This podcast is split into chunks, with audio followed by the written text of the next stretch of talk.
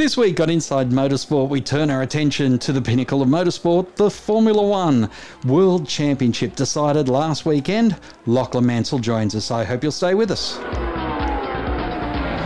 Well, Lachlan Mansell joining us once again on the show to talk Formula One. And Lachlan, you would be bleary eyed as we record this after the lights at Abu Dhabi held the uh, captivation of the world motorsport media bleary eyed, Craig, but also buzzing with adrenaline because that was one of the most epic, enthralling, captivating pieces of not just motorsport theatre, but sporting theatre I think you'll ever see. And it had all of the drama that we've come to expect in Formula One in season 2021 in microcosm, all all encapsulated in one single race. And the thing is that uh, the the resolution to the, the championship contest between Max Verstappen and Lewis Hamilton is not going to be fully resolved for a little while yet because there's still appeals and protests happening in the background. At the moment, though, Max Verstappen is now the world champion and he has done it his way, really, when you consider how he has moved up through the ranks at a very young age. He's got a lot of racing behind him, but he's still such a young man in uh, in life terms. And there's no doubt that he's an exceptionally talented driver, and whatever race car he's given, he extracts the absolute maximum performance from it. And he's a driver who's not afraid to push to, to the boundaries and often beyond the boundaries when it comes to what's acceptable in terms of racecraft. And there's been a few incidents throughout the season where he's been deemed to have been a bit over aggressive and there's been some penalties dealt his way accordingly. But I think when you look at the season as a whole, you would probably say that the Mercedes on balance has been a slightly quicker car than the Red Bull throughout the season.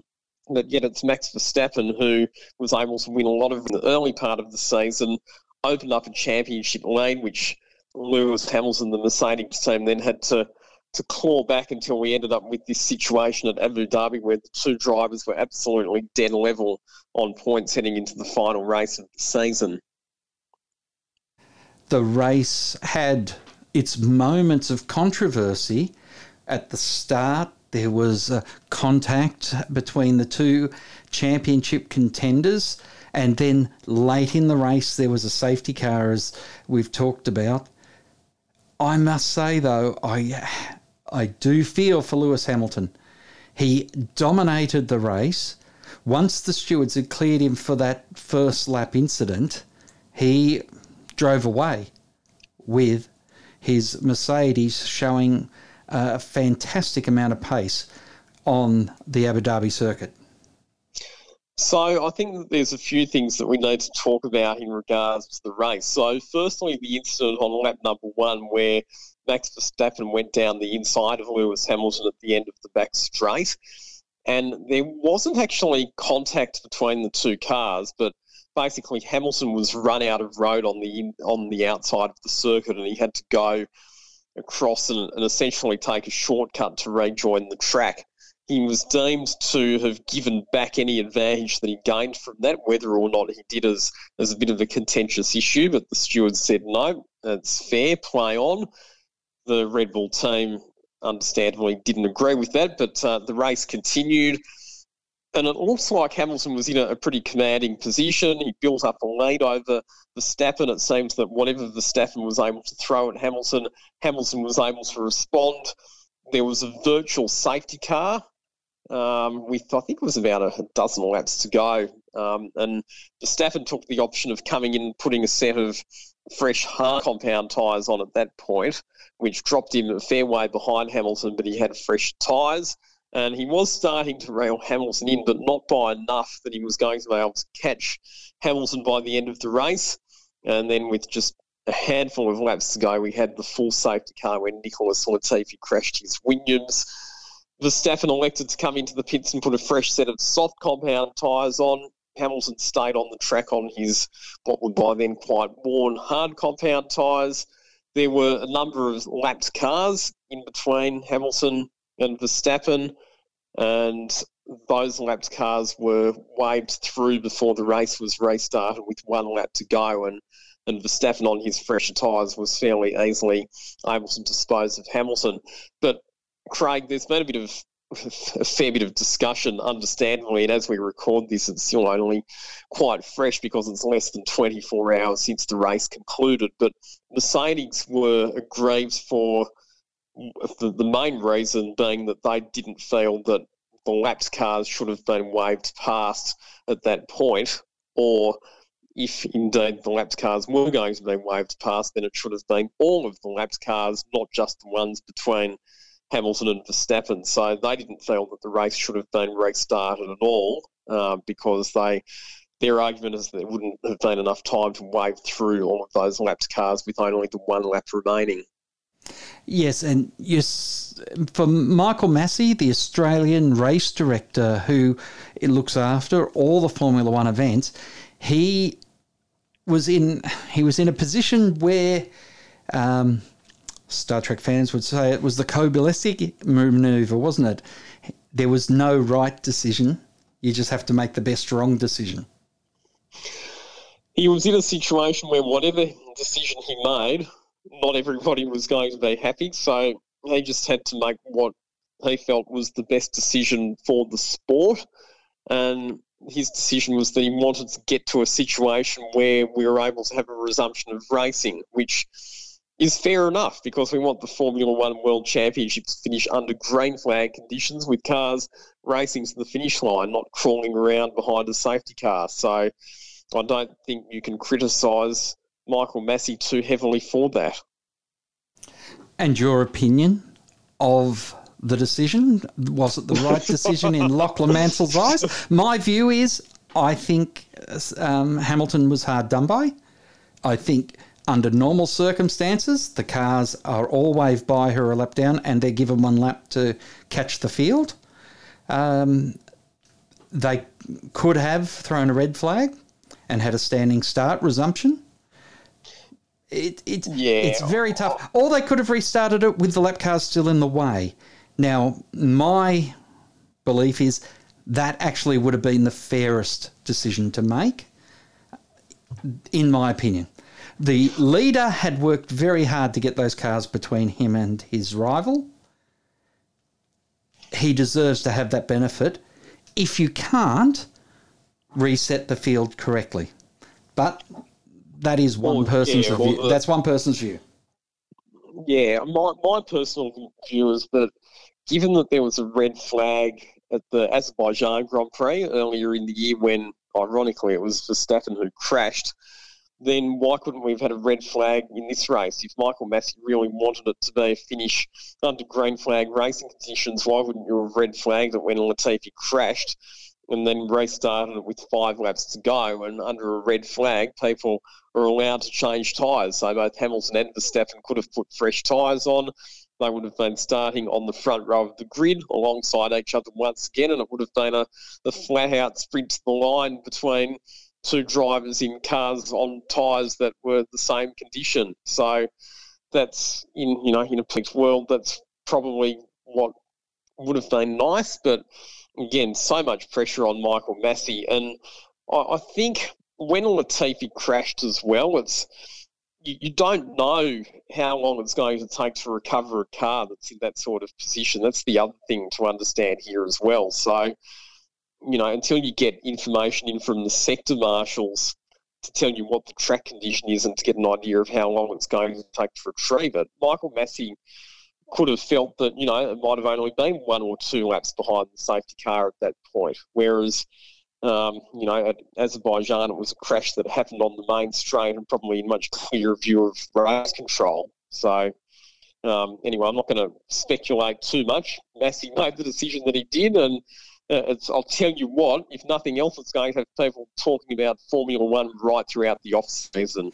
And many people would say that a new world champion is the best thing for Formula One, not necessarily an eight time champion. And that's probably a conversation for a whole nother time because I did want to talk to you about the new world Formula Two champion, Lachlan, uh, because he is an Australian. He is. Oscar Piastri got the job done.